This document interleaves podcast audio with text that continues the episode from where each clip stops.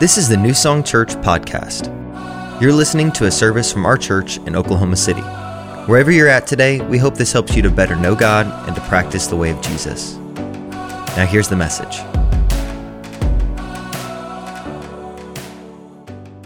Morning. Excellent is his name in Edmond. Amen. Amen. Spirit of the Lord is here this morning. Better is one day in his courts, right? Than a thousand elsewhere. So good. Um, thankful for you this morning. Hello to those watching online, those in overflow today out there. We love you. Um, man, such a good weekend already. God's just getting started. Um, I'm continuing our series on uh, Teach Us to Pray. We're in week two. If you have your Bibles, turn to Luke chapter 10. Get ready to take some notes. We love you, Lord. We're so thankful for what you are stirring in us and our hearts for your name. You're so good. Excellent is your name. All of the glory in the earth, all the glory in the church, it belongs to you and you alone. Amen.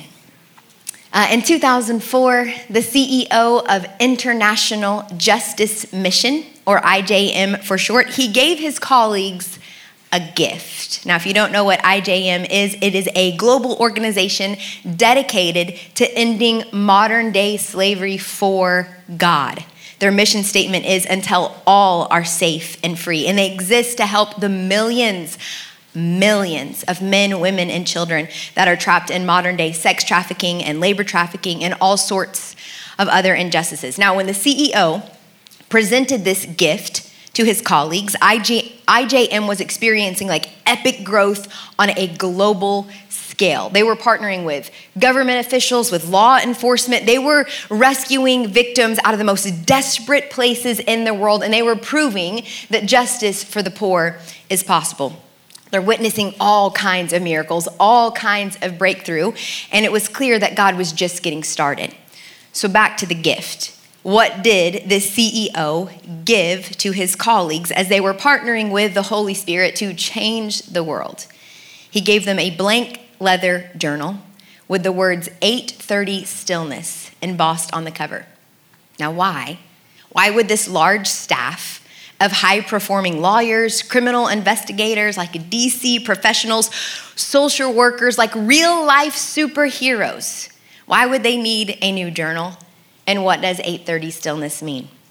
The CEO wanted IJM to experience more of God's power. He wanted them to experience more of God's presence. Because after all, everything that they were doing, everything they had committed their lives' work to was unto Him. Now, they already had established this regular rhythm of stopping every day to pray together as a staff at 11 a.m., which is more than a lot of organizations can say. But even with this prayer rhythm, the CEO was noticing that it felt like most of the work that they were doing day in and day out could be categorized as prayerless striving. So they were praying every day, but their work, their so important work, still felt like prayerless striving. He longed for transformation in his own lives, in the lives of his colleagues, and in the lives of those that they were rescuing from slavery. So he spent some time seeking the Lord. He goes on a sabbatical and he comes back knowing that he's met with the Lord and knowing that what his company needed was to learn to be still. What his company needed was to learn to wait on the Lord and to simply be with him. So, with the blessing of his board of directors, on the day that the staff received those journal, journals marked 8:30 stillness, and every day after that, work was to begin promptly at 8:30 with silence and with stillness. No checking email, no answering text messages, no dropping a file off at somebody's desk, no starting a copier and letting it make some copies, uh, laptops closed, phones off just silence and sitting and waiting for 30 whole minutes. 1,800 800 seconds of silence every day. What a shift. Like, imagine. Imagine these, these high capacity professionals like rushing into their offices every day with the monumental task of until all are safe and free. Imagine them arriving at their desk, and their first order of business is not to reach back out to that government official or check into that sting operation or to, to answer back this important text message. Their first order of, the, of business of the day is to pause. To pause. Oftentimes, I think that we sit down at our desks or we come to our secret place to meet with the Lord, or maybe we're sitting down at our dinner tables to be with our family and our friends, and it can feel somewhat like we are in a snow globe that a four year old boy has gotten a hold of. And he is shaking that thing with all of his might and all the snow and all the glitter. It's swirling around in chaos, and we cannot see, we cannot make out the scene inside. But when we learn to pause, and we learn to wait and we learn to be still before the Lord. It, is as if that rambunctious boy's mother comes and takes the snow globe out of his hand and gently sets it on a table and whispers to him, Just for a moment, let's be still. And let all the snow and let all the glitter and all the water settle. And alas, we can see the scene that the Maker designed. The CEO at IJM wanted his day or wanted his staff to start the day not in a swirl of chaos, not in a swirl of adrenaline, not in a swirl of flurries, but to start the day on pause, letting the snow settle so that they could become aware of God's presence, so that they could, in this moment, become aware of their longings, aware of their need for him. He writes, What we have learned in doing this is that the transformation we so long for comes when, whether we feel like it or not, we actually show up and choose to be still in the presence of our good God. Interesting, last night there was a, a girl here who works for IJM. And this was back in 2004, and she said they still practice 830 stillness. It does not matter who you are or what line of work that you are in. Your life was not meant to be a life full of prayerless striving. It wasn't meant to be one prayerless striving flurry after the next. Your life was meant to be filled with God's power. Your life was meant to be filled with God's presence. Your life was meant to be lived in the unforced rhythms of grace. And I present to you today that that kind of life, a life that is hidden in Christ, is a life that is peppered with pauses. We're going to be going through this acronym for pray uh, over the next couple of weeks. P is for pause, R is for rejoice, A is for ask, and Y is for yield. And today is all about the pause. Let's pray. Holy Spirit, you are welcome here. Come, Holy Spirit. Would you just place your hand over your heart? Just make this your prayer. God, come and break up the fallow ground in my heart. Give me good soil today. Let the, the, the, the soil of my heart be fertile and receptive to your transforming word. Thank you, Lord. We give you our attention, our focus. Our eyes are on you. We want to hear from you, Lord. Come and speak to our hearts in Jesus' name. Amen. Pete Greig says the best way to start praying is to actually stop praying, to pause, to be still, to put down your prayer list and just sit and be quiet for a bit, to stop talking at God long enough to focus on the wonder of who He actually is. Scripture has a lot to say about the pause, about stillness, about silence, about waiting. Can I read to you 12 verses this morning? Yeah? You sure? Okay. Um, I guess I don't need your permission, but just want to make sure you guys are on board. Um, 12 verses, and understand this is a narrowed down list of the verses that talk about stillness, waiting, and pausing before the Lord. Psalm 62 1 says, Truly, my soul silently waits for God. From him comes my salvation. Psalm 62, 5 and 6. For God alone, O my soul, wait in silence. For my hope is from him. He only is my rock and my salvation, my fortress. I shall not be shaken. Psalm 25, 5. Lead me in your truth and teach me. For you are the God of my salvation. For you I wait all the day long. Psalm 27, 14. Wait for the Lord. Be strong and let your heart take courage. Wait for the Lord. Psalm 37, 7 and 9. Be still before the Lord and wait patiently for him. Those who wait for the Lord shall inherit the land. Psalm 40, 1 through 2. I waited patiently for the Lord. He inclined to me and heard my cry. He drew me out from the pit of destruction, out of the miry bog, and set my feet upon a rock, making my steps secure. Psalm 135 and 6, this is one of my favorites. I wait for the Lord. My soul waits. And in his word, I hope. My soul waits for the Lord more than watchmen for the morning, more than watchmen for the morning. Isaiah 40, 31. But they who wait for the Lord shall renew their strength. They shall mount up with wings like eagles. They shall run and not be weary. They shall walk and not faint. Isaiah 49, 23. Those who wait for me shall not be put to shame. Isaiah uh, 30, 18, blessed are all those who wait for him. Acts 1, 4, he commanded them not to depart from Jerusalem, but to wait for the promise of the Father, the Holy Spirit. Lamentations 3:25 The Lord is good to those who wait for him, to the soul who seeks him. Scripture has a lot to say about waiting on the Lord, about being still about being silent. Additionally, the word Selah appears 71 times throughout the Psalms.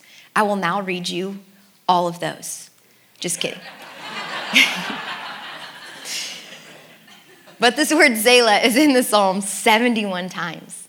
Bible scholars aren't exactly sure what it originally meant, but the best guess, as they studied it in context, is that this word Selah was an instruction to pause like reading through the Psalms and then it's like push pause.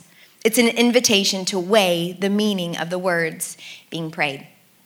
Andrew Murray once said, A minister has no more solemn duty than to teach people to wait on God. I really want to think about this for a second. I want you to think about this with me this statement. A minister has no more solemn, no more serious duty than to teach people to wait on God. But what about teaching people to pray? What about teaching people to evangelize, to lay hands on the sick, to cast out demons, to love their neighbors, to give, to, to, to continue the ministry of Jesus? All of those things are so important. And I think that most people would probably say all those things are important and they're more important than teaching people to sit around and wait on God. But here's what he is getting at a minister can teach people to lay hands on the sick, to evangelize, to pray, to cast out demons. He can teach them all of the things, to love their neighbor. But if they do not know how to wait on God, their strength will not be renewed. If they don't know how to wait on God, things like pride are going to spring up in their heart. If they don't know how to wait on God, their hearts, which we're supposed to guard above all else, are going to be untended. If we don't know how to wait on God, all the activity, all of the noise, all the busy is going to drown out the whispering voice, the still small voice of our King. If we do not wait on God, if we don't know how to wait on Him, we will run and we will grow weary. We will grow weary in doing well. Murray was actually tracking with the teaching of Jesus when he said that we have no more solemn duty than teach, teaching people to wait on God. I told you to turn to Luke 10. Look at verse 38. It's one of my favorite stories. Probably very familiar to most people in the room. So don't tune out as we read this. In fact, I want to invite you to imagine this in your mind's eye as you hear this familiar passage. Luke 10 38 through 42. It says, Now, as they went on their way, Jesus entered a village, and a woman named Martha welcomed him into her house. And she had a sister called Mary who sat at the Lord's feet and listened to his teaching. Can you see her there? Can you see Mary there, sitting and listening? Like this woman has paused everything else going on to sit at the feet of Jesus.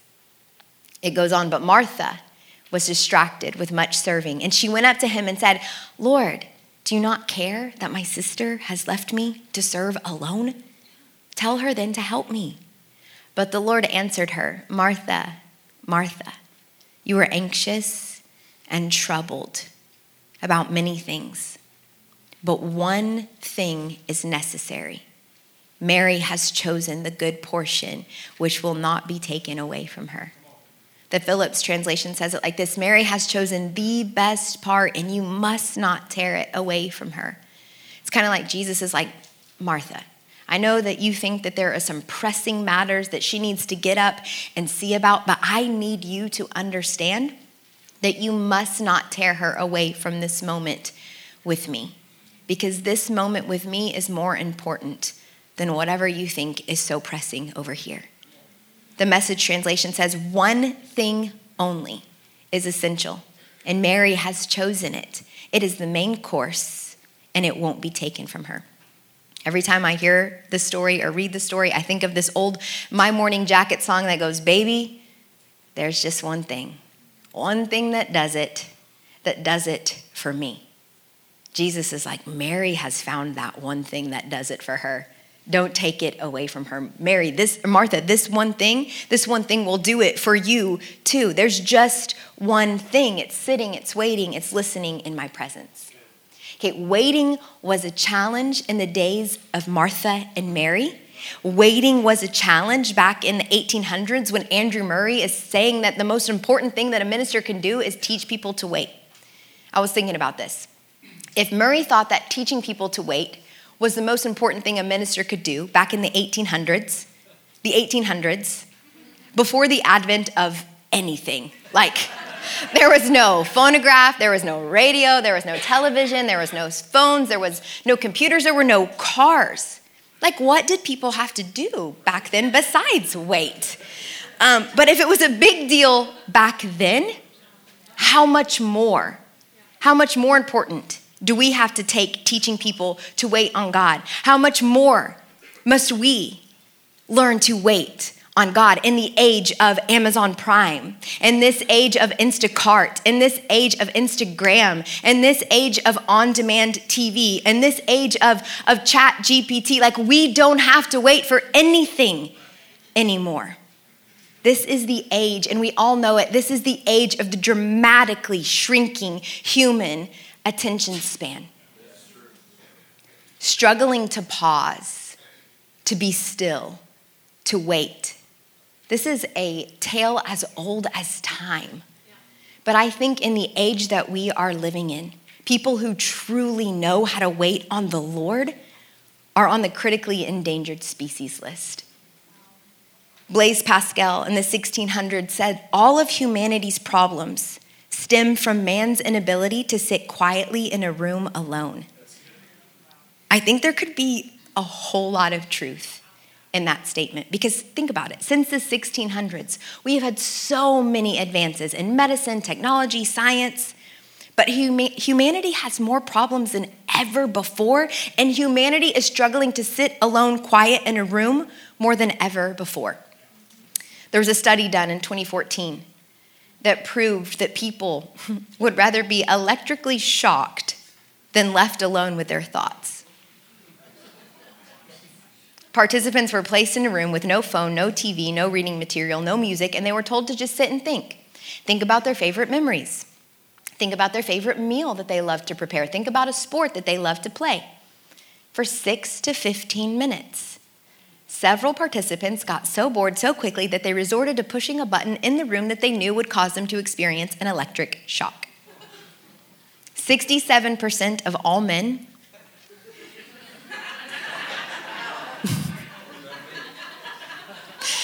And 25% of all women shocked themselves rather than sit quietly. The man conducting the study said, I, I found it quite surprising and a bit disheartening that people seem to be so uncomfortable when left to their own devices that they can be so bored that even being shocked seemed more entertaining. When you read through the scriptures, and you start to grasp how critical waiting on the Lord, pausing in his presence, being still and silent before him is, you will start to see that maybe Satan isn't trying to make you bad, maybe he's trying to keep you busy. Maybe he's trying to keep you entertained. Maybe he's trying to keep you distracted so that pausing to be still at the feet of Jesus is not a regular rhythm of your life. In his classic book, Screwtape Letters, C.S. Lewis um, writes this um, allegory of, a, of, of a senior demon named Uncle Screwtape and he is giving advice to his nephew, a junior demon named Wormwood on how to lead a human soul away from the enemy, in their case, God. How to lead a human soul away from God. In one letter, uh, Screwtape is writing to his nephew um, because his nephew is wanting to get the human soul that he has been assigned to to commit some outrageous, spectacular, horrific sin like murder. So he's giving him some advice.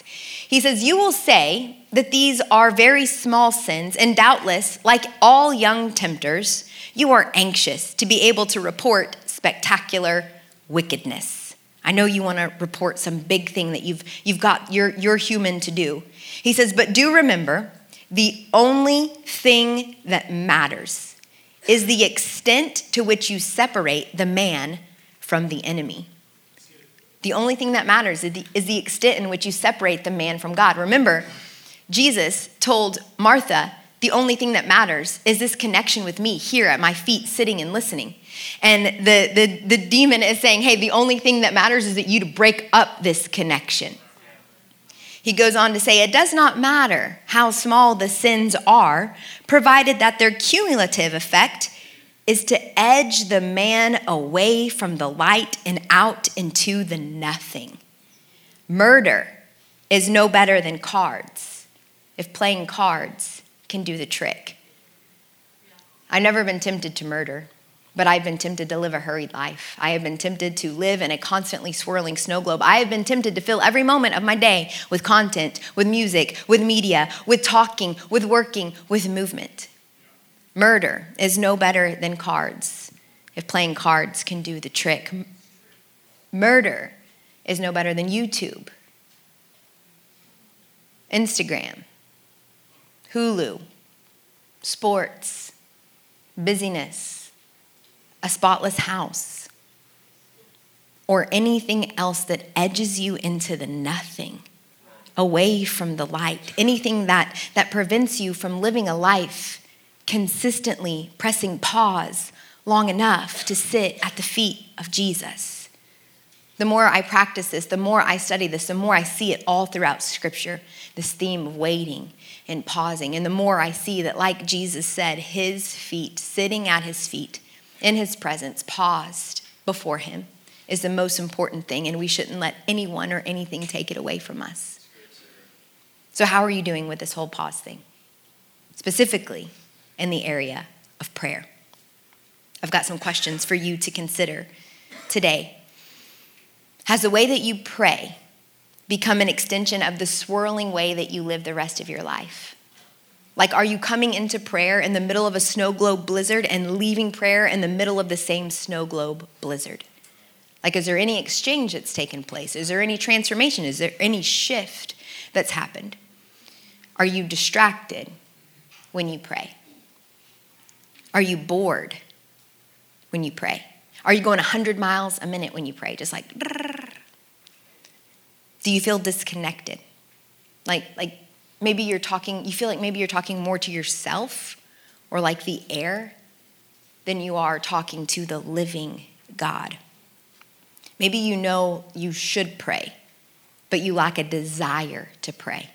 Man, I know I should, but I just, I don't really want to. I have no desire to pray. I think I want to desire to pray, but I, I just not there. If so, you're not alone. Myself and every person that I know that loves the Lord, we've come up against these obstacles in prayer.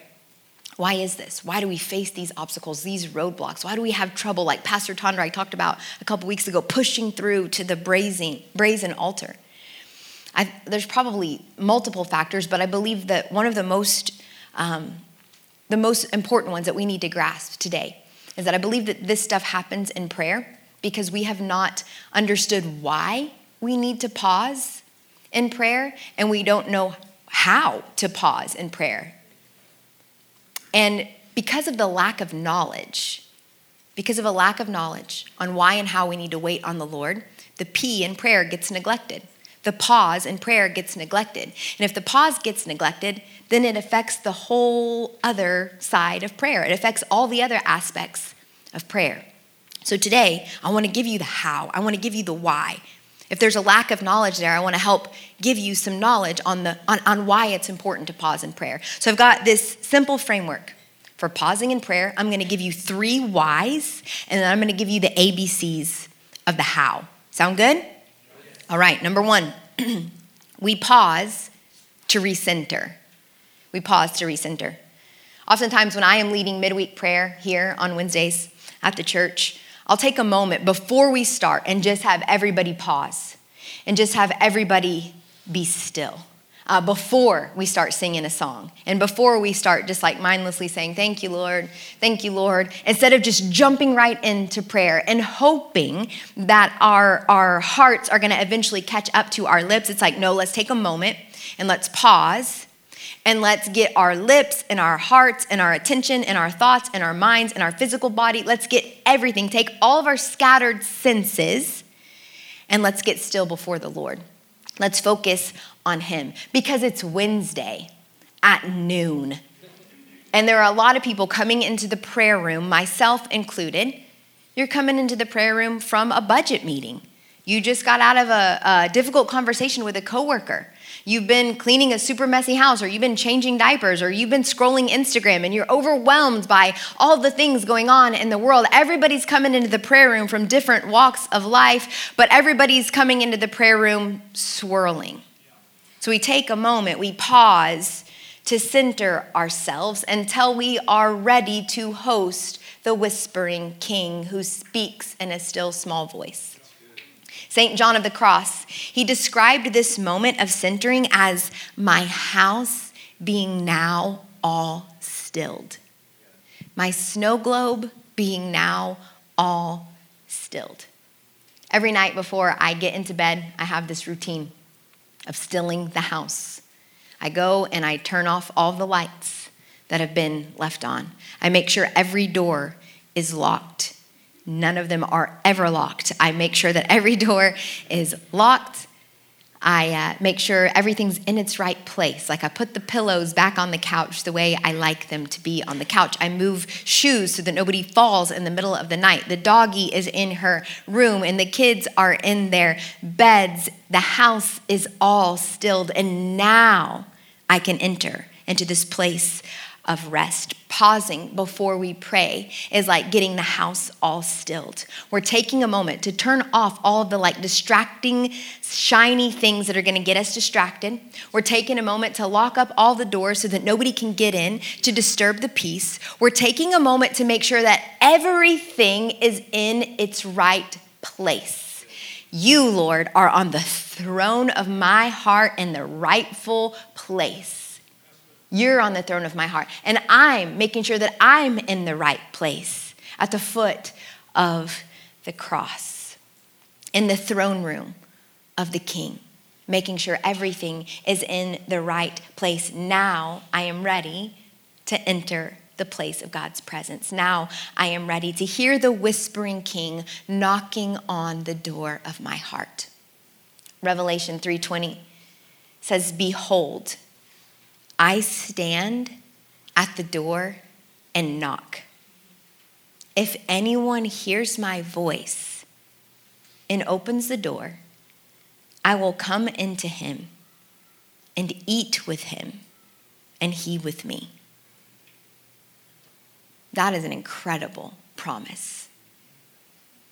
Behold, I stand at the door and knock. If anyone will take the time and quiet themselves and hear my voice, and they'll open the door, I will come in and I will eat with them. I will break bread with them. I will fellowship with them. I will be in the most intimate relationship with them and He with me. We pause to recenter. We pause to let go of all the competing distractions, and there are so many. There's so many. We pause until we are present to where we are, to what we're doing, and until we are aware of God's presence in the room. We pause to recenter. Number two, we pause to behold. To behold. Remember, it says, Behold, I stand at the door and knock. Oftentimes, we treat God as a product to be consumed instead of a wonder to behold. What does it mean to behold? It's not a word that we use in everyday conversation. It's like behold. What does it mean? Strahan Coleman writes in his book, Beholding Beholding is the practice of looking to God with an open soul, admiring Him, allowing Him to be, and watching Him move in and around our lives. Now, don't get me wrong. Prayer is petition. Prayer is asking. Prayer is spiritual warfare and pulling down principalities and powers and strongholds. It's all of those things. It's interceding. And we're going to get to some of that in this series. But it's also beholding, it's admiring God's beauty without an agenda. When I talk about his beauty, I'm talking about his nature, I'm talking about his character, I'm talking about his attributes his perfection. I'm talking about thinking about a scene from the Gospels, like maybe him taking the children up in his arms and just thinking about how beautiful Jesus' love for the children is. Thinking about him, his beauty. Too often we come to God only seeking answers. I need answers, only seeking blessing. Bless me, bless me, bless me. I need peace, I need peace. I, I need some emotional high, like I need to feel something. But we must remember that God is not a product to be consumed. And this is really hard for us because consumerism has been so ingrained in us through the culture that we live in. Before the Industrial Revolution, products that you used in your homes, um, they were connected to the people who made them. Okay, so you used to know the person who made your pulpit. You used to know the person who made your dinner table. You would know the person who made your shoes. Um, everything uh, that you had in your house, there was usually a story attached to it, a person attached to that product. But the Industrial Revolution changed all of that. Uh, people stopped caring about the story, about the person, about the craftsman behind the shoes, behind the pulpit, and they started caring more about getting the best possible product for the lowest possible price and the quickest time possible. What was the result of that huge shift in our culture? Coleman writes, What we value, it slowly slipped from those who provide our things to the things they provide. In turn, this way of seeing the world, this disconnection between product and person, this disconnection, we could say, between created and creator, has seeped into our spirituality, radically affecting how we see and experience God.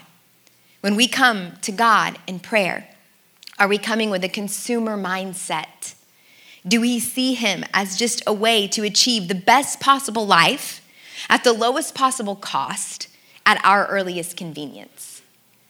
Do we care about being with God or only about what we hope He will provide for us?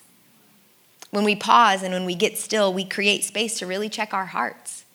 Like, is it God that we want is it God I'm after in this moment, or just the security, just the emotional experience? Is it God that I want, or is it just positive outcomes? Is it just personal gain that I'm after? Is it God that I want, or is it just like a checked mark on some spiritual Christian to do list?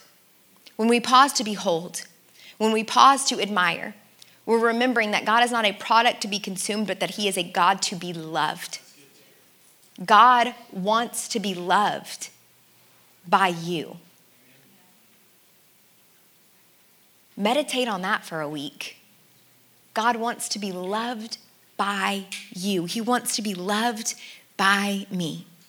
You remember that story of Jesus after the resurrection where he's making some fish for his disciples on the beach?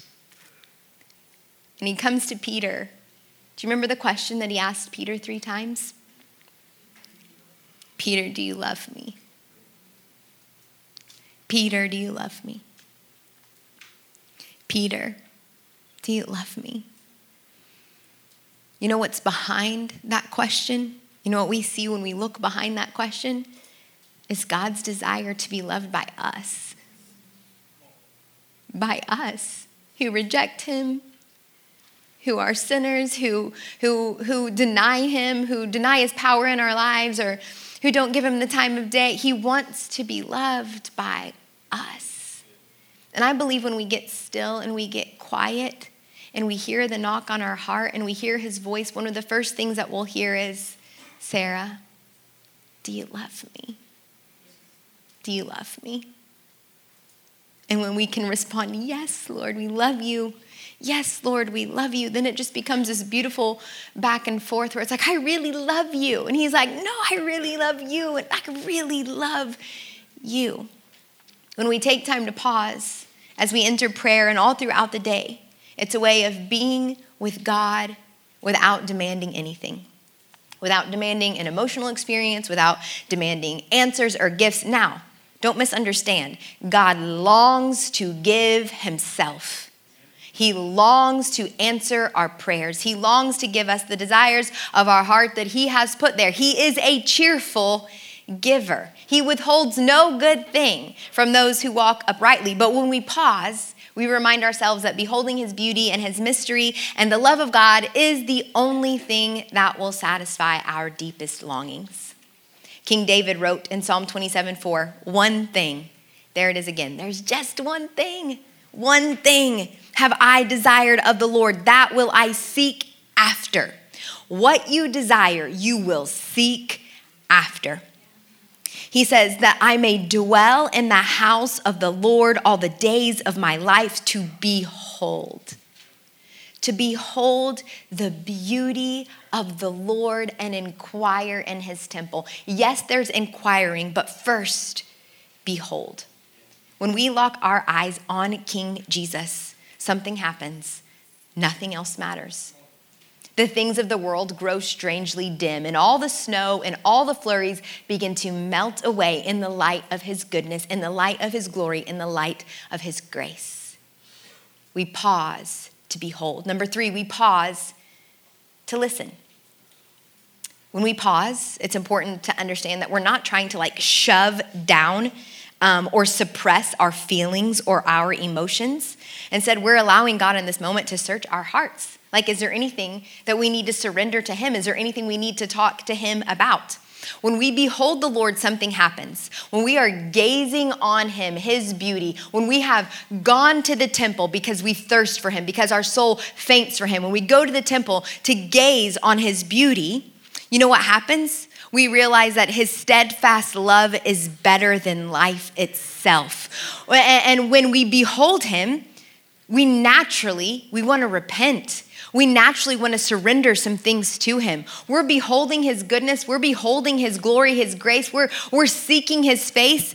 And then we remember we've got this place over here that's all tangled up and matted up with like bitterness and unforgiveness, or we've got this anxiety over here, we've got this, um, this, this hard heartedness here towards somebody in our lives, a coldness here, and we're like, look, it's highlighted, and we're like, here, you can have it. Take it, Lord. I surrender this to you.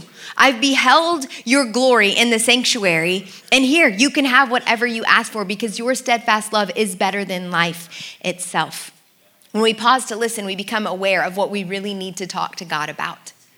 I know for me, so often when I pray, I'm praying what I think I should be praying instead of what I need to be praying.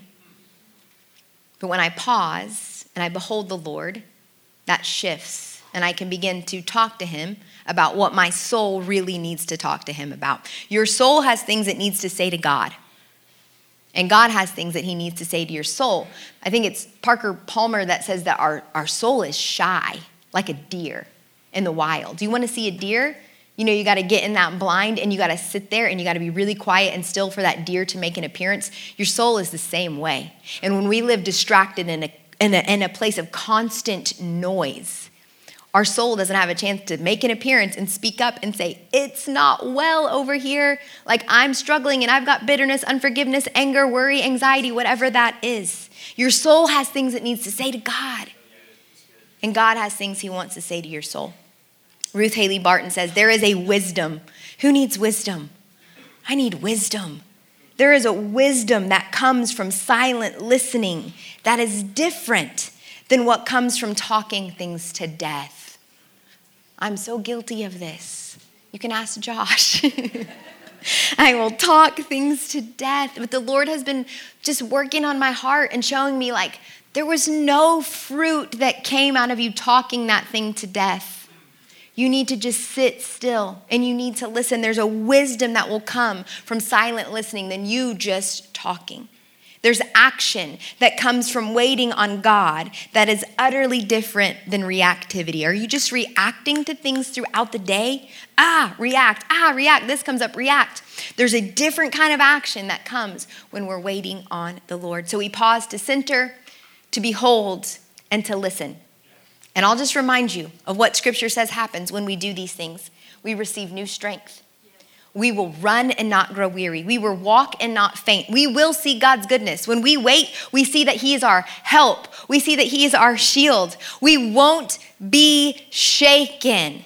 We receive hope when we wait on Him, a hope that will not put us to shame. We receive instruction. We receive deliverance. We receive counsel when we wait on Him we will receive revelation, the knowledge of God. We will know that He is God and that He is on the throne. We, we know that He'll hear our prayers.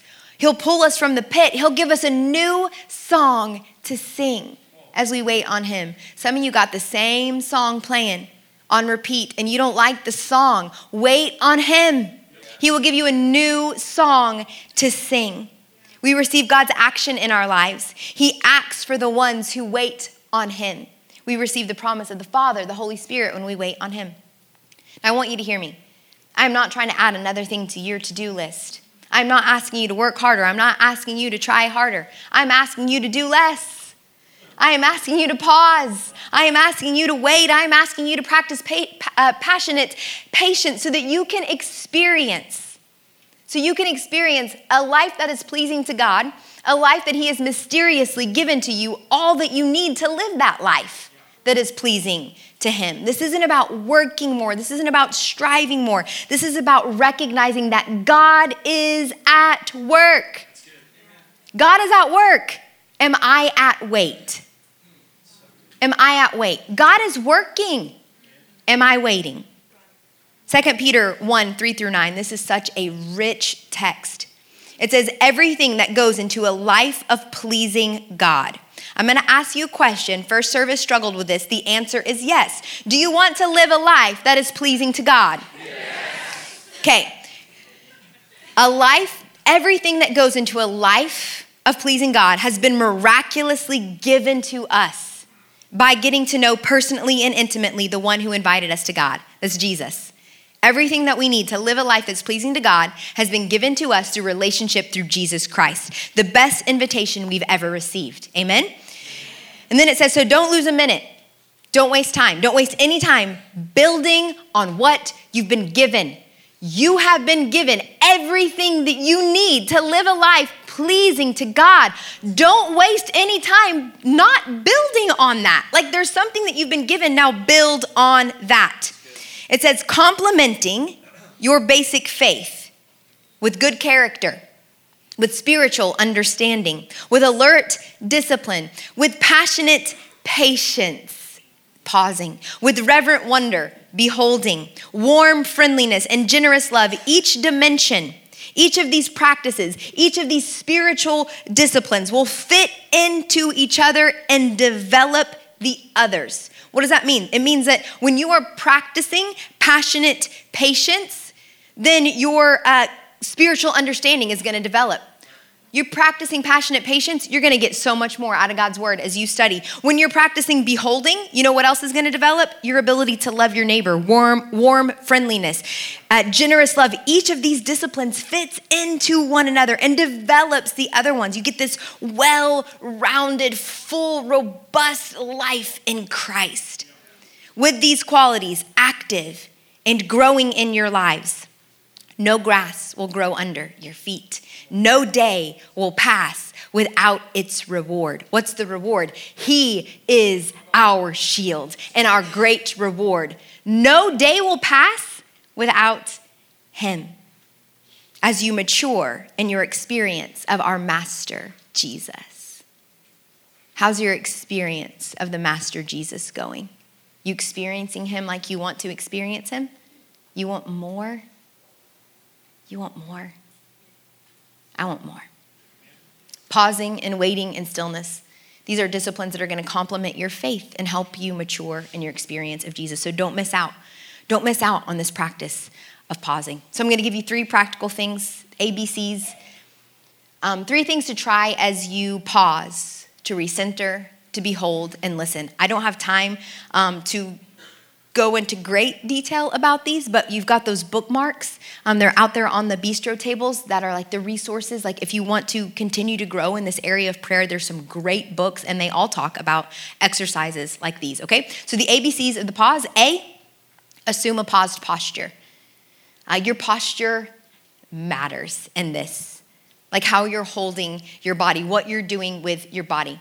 You ever been working out and you hear the trainer on the video or whatever say, like, you need to make a mind body connection? Maybe you're doing like a really small, minute move, and, and it's like, you got to think about, you got to put your mind to that muscle, and so that you can really get the most out of that exercise. We need our body engaged in what we're doing in prayer. So if you are um, wanting to pause and you're wanting to let that snow settle, assume a paused posture. Maybe for you, that's kneeling. And it's just a way to like help your body to know, okay, we're doing this. Like we're stopping the flow of the everyday movement, and I'm gonna stop and I'm gonna pause, and I'm gonna kneel here for three minutes until I'm ready to go into prayer.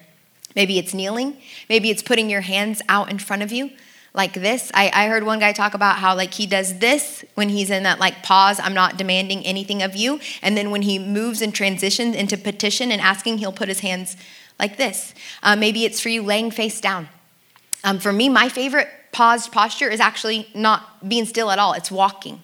I love to walk with the Lord. I, no phone, no headphones, no music, no nothing. And I'm moving, my body is moving, but it's an active stillness because it's in here everything's settling, everything's quieting. So get your body engaged in the pause. A, assume a pause posture. B, breathe deeply. Breath is one of the primary metaphors for the Holy Spirit in Scripture. Um, when Jesus appeared to his disciples after the resurrection, what did he do? He breathed on them. He breathed on them. He walked into that room and said, Receive the Holy Spirit. God created Adam by breathing into his nostrils the breath of life. Scientifically, we know that breathing helps us to think more clearly. Deep breathing helps us to think more clearly. It slows down our heart, it reduces stress levels and cortisol, it calms all of the mental noise. Now, this isn't something that like science came up with. This is the way that God created us. Breath is important. Why do you think He would, the Holy Spirit, part of the Trinity, and it's compared to breath? Breath is important. When you pause, whether you're walking or maybe you're sitting in your secret place, take a few deep breaths. And when you do this, it helps you. It just helps wake you up, helps wake you up to heaven. It helps wakes you up to the kingdom of God that is at hand. It helps wake you up to Jesus, to his presence, to his glory that fills the earth.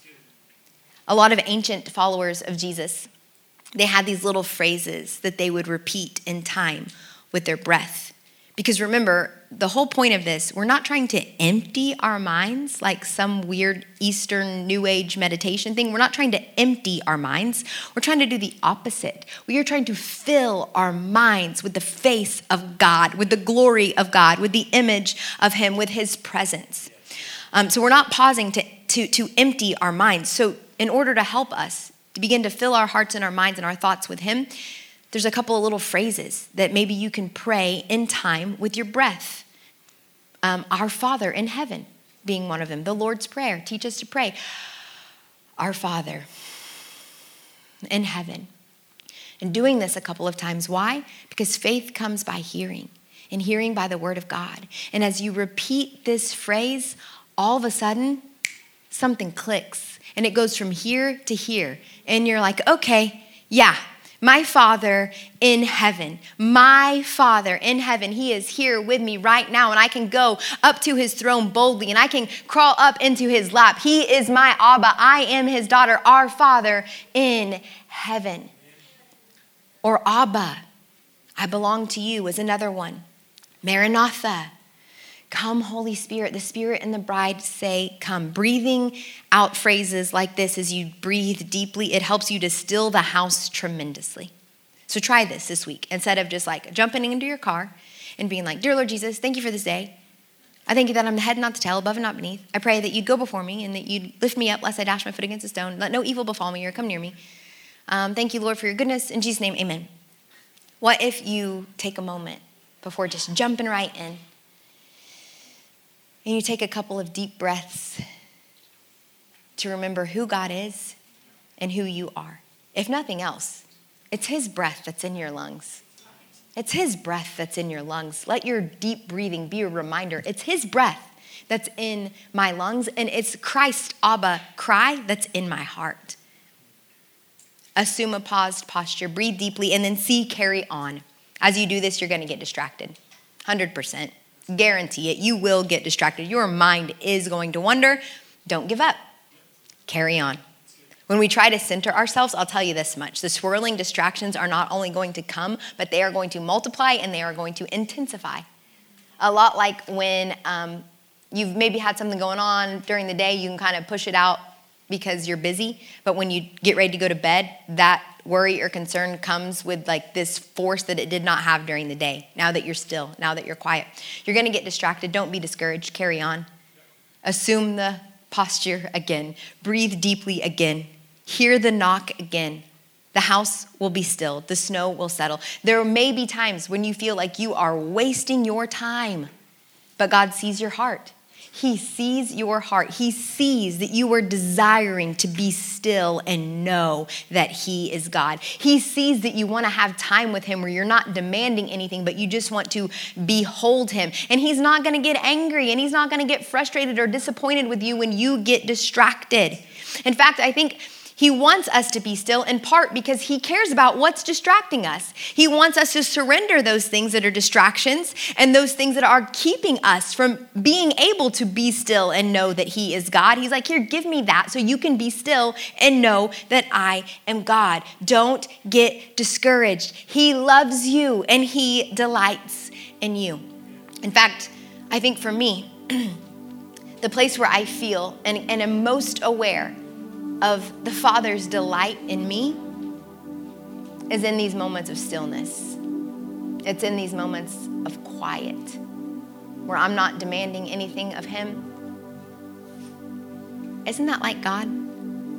That I would sense His delight in me not while I'm up here preaching, not while I'm writing or working or leading the staff or parenting or serving. I sense His delight in all those places too but I sense his delight in me the most when I'm in his presence, being still and quiet and saying, I just want you to come in and dine with me, and I want to dine with you.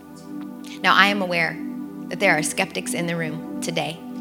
I am aware that there are those of you who would say, I would rather shock myself than sit quietly. Um, I know there are those who I lost at Breathe Deeply. You're like, no, I'm out. I'm not doing this um, those who um, believe that maybe you have to be a contemplative to wait on the Lord. Maybe those of you who are thinking, well, I've been praying for a long, long time and I've never waited or took time to behold the Lord. So, cute message, but I'm just going to keep doing my thing. I want to push back on you a little bit. I heard Pastor Jon Tyson say this this week, and it's so good, guys. He said, if you build your spiritual disciplines and practices around only what you love, and you prefer, you're going to have some gaps in your spiritual formation. You're going to have some gaps in your maturing in Christ. It's kind of like working out. Like if you only ever work out your biceps, you're going to have some gaps in your physical formation. When it comes to being fully formed followers of Jesus Christ, we shouldn't be asking, What do I prefer? What do I like? What am I familiar with? What's my tradition value? No, the question should be what is going to help me be the disciple that Jesus has called me to be? When's the last time you asked that question? Sit with that question this week. What's going to help me be the disciple that Jesus has called me to be? It's going to require humility. It's going to require you to get uncomfortable, to flush your flesh because your flesh is going to be like, I don't like this and I think this is pointless. It's going to require you to decide that you're not going to settle into spiritual ruts, but you're going to be a lifelong learner. I know, I know, I know, I know that there are some of you in this room that are hungry, that are hungry for more of God. I know you're hungry for more of God. A couple weeks ago at pre service prayer, a young woman got up here and she prophesied she prophesied that there was a hunger that's rising in this house. And I know it to be true, but you know what will rob you of that gift of hunger? A fear of being weird. Maybe silence, maybe stillness, maybe waiting on God that wasn't part of your tradition growing up. It makes you uncomfortable. You don't see the point. But let me remind you, Scripture sure places a high value on this on waiting on the Lord, on pausing, on silence. Scripture places a high value on it. Scripture places a high value on beholding the Lord. When are you doing that? When are you making time to behold the Lord? When are you're taking time to be still and wait when Scripture places such a high value on it. Do not let a fear of being weird rob you of your hunger. Jesus said, Blessed are those who hunger now, for they will be satisfied. Dallas Willard wrote, We now live in a time where consumer Christianity has become the accepted norm, especially in our state, guys, especially in Edmond. Christianity, consumer Christianity, has become the accepted norm. And all out engagement with and in Jesus' kingdom among us is regarded as somewhat overdoing it.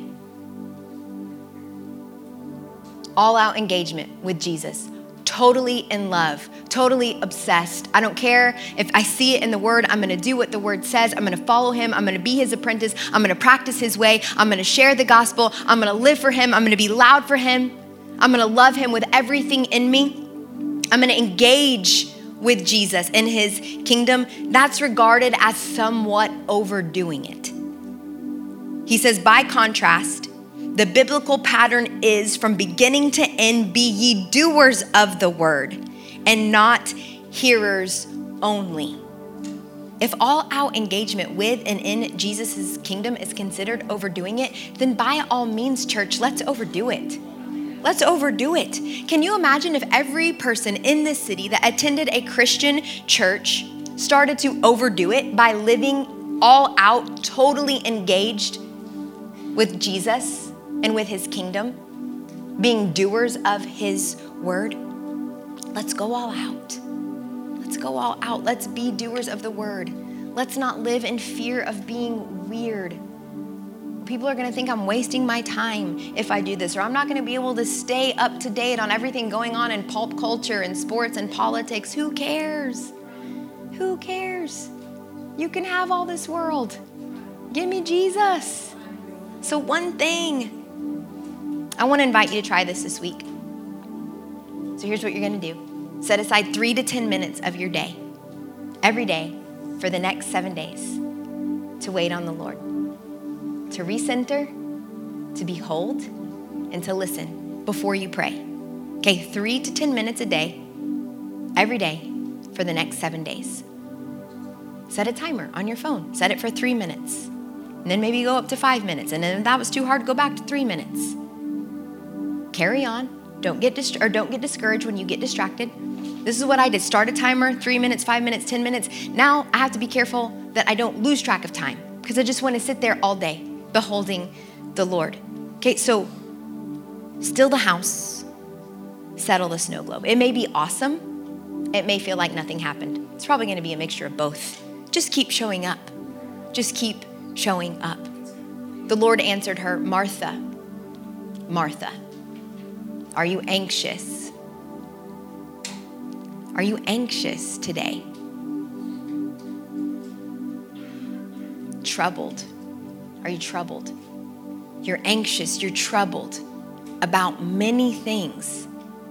But one thing is necessary Mary has chosen the good portion, which will not be taken away from her. Church, choose the good portion. Choose the good portion. Choose it. You have to choose it. It's not just going to fall into your lap. Choose the good portion. Young people, choose the good portion. Sit at his feet. Pause to sit at his feet. Choose the good portion and do not let anyone tear you away from it. Amen. If you would stand to your feet, I'm going to invite the altar ministry team to come down and we're going to take a moment to practice this. There's going to be music, but we can still still our hearts among the noise, among the music, among the sound. So just assume a paused posture. Maybe you need to kneel down and put your face in your chair. Maybe you need to just sit um, in your seat instead of stand. Assume a paused posture that lets your body, signals your body to know, okay, we're doing something here. We're doing something different. I want to pause and I want to wait on the living God. Breathe deeply, right? And then carry on. What, what's the Lord want to say to you today? What does your soul need to say to Him? If you need to come up and get prayer, come up and get prayer. I believe today, specifically, two things that the Lord wants to do. Um, I believe that He wants to stir a desire in you. Those of you who would say, I want to, but I don't have a desire, but I want a desire. I believe that God wants to, to start to fan and to flame that desire to want to be with Him, to want to sit at His feet. You're desiring a desire. The desire that you that's in your heart to desire Him, it's from Him, and He wants to give you the desire of your heart. So all you have to do is come forward today and just partner with Him, believe in faith that God will hear you. If, if God's gonna answer any prayer, if God's gonna answer any prayer, it's gonna be the prayer that says, God, I wanna desire you more. He's gonna answer that prayer. So if you wanna desire Him more, I want you to come up in prayer. And then also, the Lord dropped this in my heart uh, after first service ADD, ADHD. He wants to heal that today. Maybe you have a child in kids' ministry that deals with that and you want to bring them in here and have hands laid on them so that they could be, be healed of that, so that God would help their focus, their attention. When I was young, my parents were in a service like this, and I was dealing with insomnia. I was in seventh grade, couldn't sleep. And my pastor got up and he had a word of knowledge. There's somebody here that's having trouble sleeping. My dad went to my classroom. He got me out of my classroom. He brought me down to the altar. And my pastor prayed for me, and I was healed instantly. I've never had a problem with sleep again. He wants to heal today. He wants to rewire minds today. If you have a child, go get them out of kids' class and bring them in here as we worship and as we pray. Holy Spirit, I pray that you would draw every person today that needs a desire stirred in them, that needs healing, whatever they have, Lord. And I pray that you just speak to us. We love you and we want to seek your face. We want to behold the beauty of the Lord, God. We love you, Lord. Would you come and meet us? In Jesus' name.